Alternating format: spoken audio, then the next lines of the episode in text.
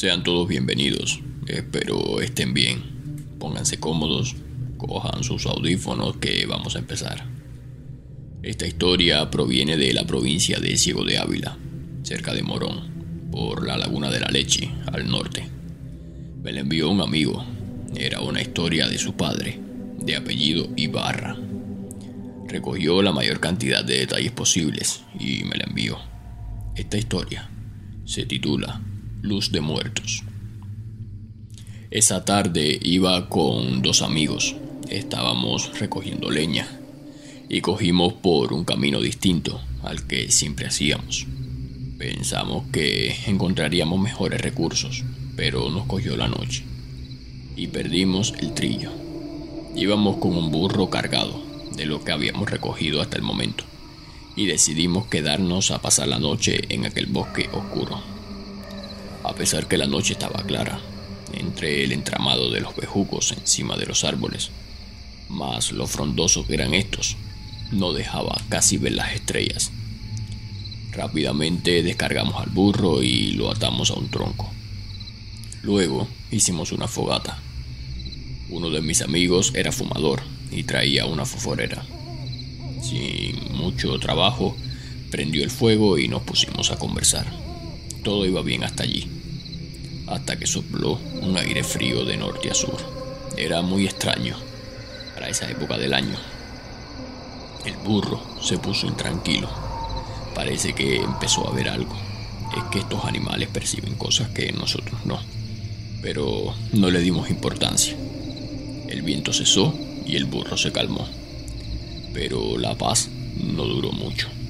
A los pocos minutos uno de mis amigos nos dijo, ¿no escuchan eso? Todos respondimos que no, que lo único que se escuchaba eran los grillos y alguna que otra lechuza, pero no oímos nada. Es una mujer gritando, escúchenla, está pidiendo auxilio, dijo él. Y acto seguido nos abandonó, salió corriendo y se metió entre la maleza gritando, ya voy, ¿dónde estás? Nosotros salimos tras de él, corrimos un buen tramo Seguimos sus gritos hasta que lo encontramos en un claro, parado frente a una gran ceiba.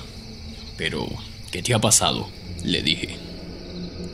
Una mujer gritaba por ayuda, pero cuando llegué aquí dejó de gritar. No la he visto. Miramos a nuestro alrededor, pero solo habían árboles. No había rastro de nadie. Después de gritar y preguntar si había alguien, para convencernos de que no había nada, nos dispusimos a regresar. Pero volvió a soplar ese mismo aire frío que te lava hasta los huesos. Nosotros estamos en un claro. La luz de la luna alumbraba un poco y a lo lejos, entre los árboles, empezamos a ver luces blancas que se acercaban lentamente, como si varias personas vinieran caminando con faroles. Incluso, puedo jurar, oí pasos, como si rompieran algunas ramas al andar. Pero estaban lejos, aquellas luces. Venían de todas las direcciones, flotando, marcando el vaivén de los pasos. Pero no veíamos a las personas que sostenían aquellas luces, como quinqués. Y poco a poco nos iban haciendo un cerco. Estábamos erizados del miedo, casi sin poder respirar. No encontrábamos explicación a lo que estábamos viendo. Seguidamente, todas las luces empezaron a ascender al mismo tiempo. Pasaron sobre nuestras cabezas y se pusieron en el copo del árbol de ceiba.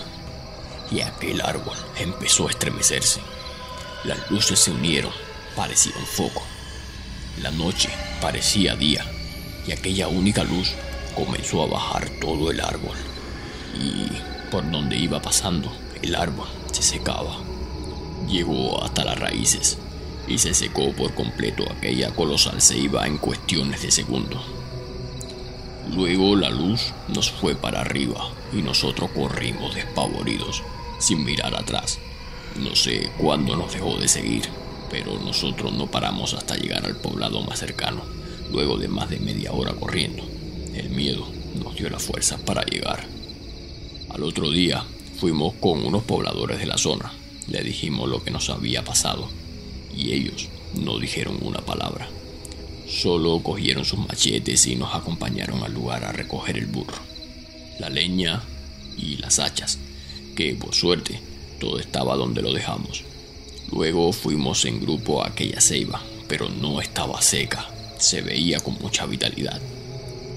Le dimos las gracias a los lugareños y nos fuimos, pero un anciano se nos acercó y nos dijo, lo que ustedes vieron fue una luz de muertos, similar a la luz de Yara, o a lo mejor es lo mismo. Esa luz marca los lugares donde han hecho sacrificios o hay tesoros enterrados. Pero solamente se pueden encontrar esos tesoros cuando el árbol marcado está totalmente seco hasta las raíces. Y eso ocurre pocas veces. Aunque vayan ahora no lo encontrarían. Nosotros no íbamos a ir aunque hubiera oro enterrado, y menos solos. Después de lo que vivimos, no será suficiente. Y espero que les haya gustado esta historia. Tengan buenas noches. Descansen.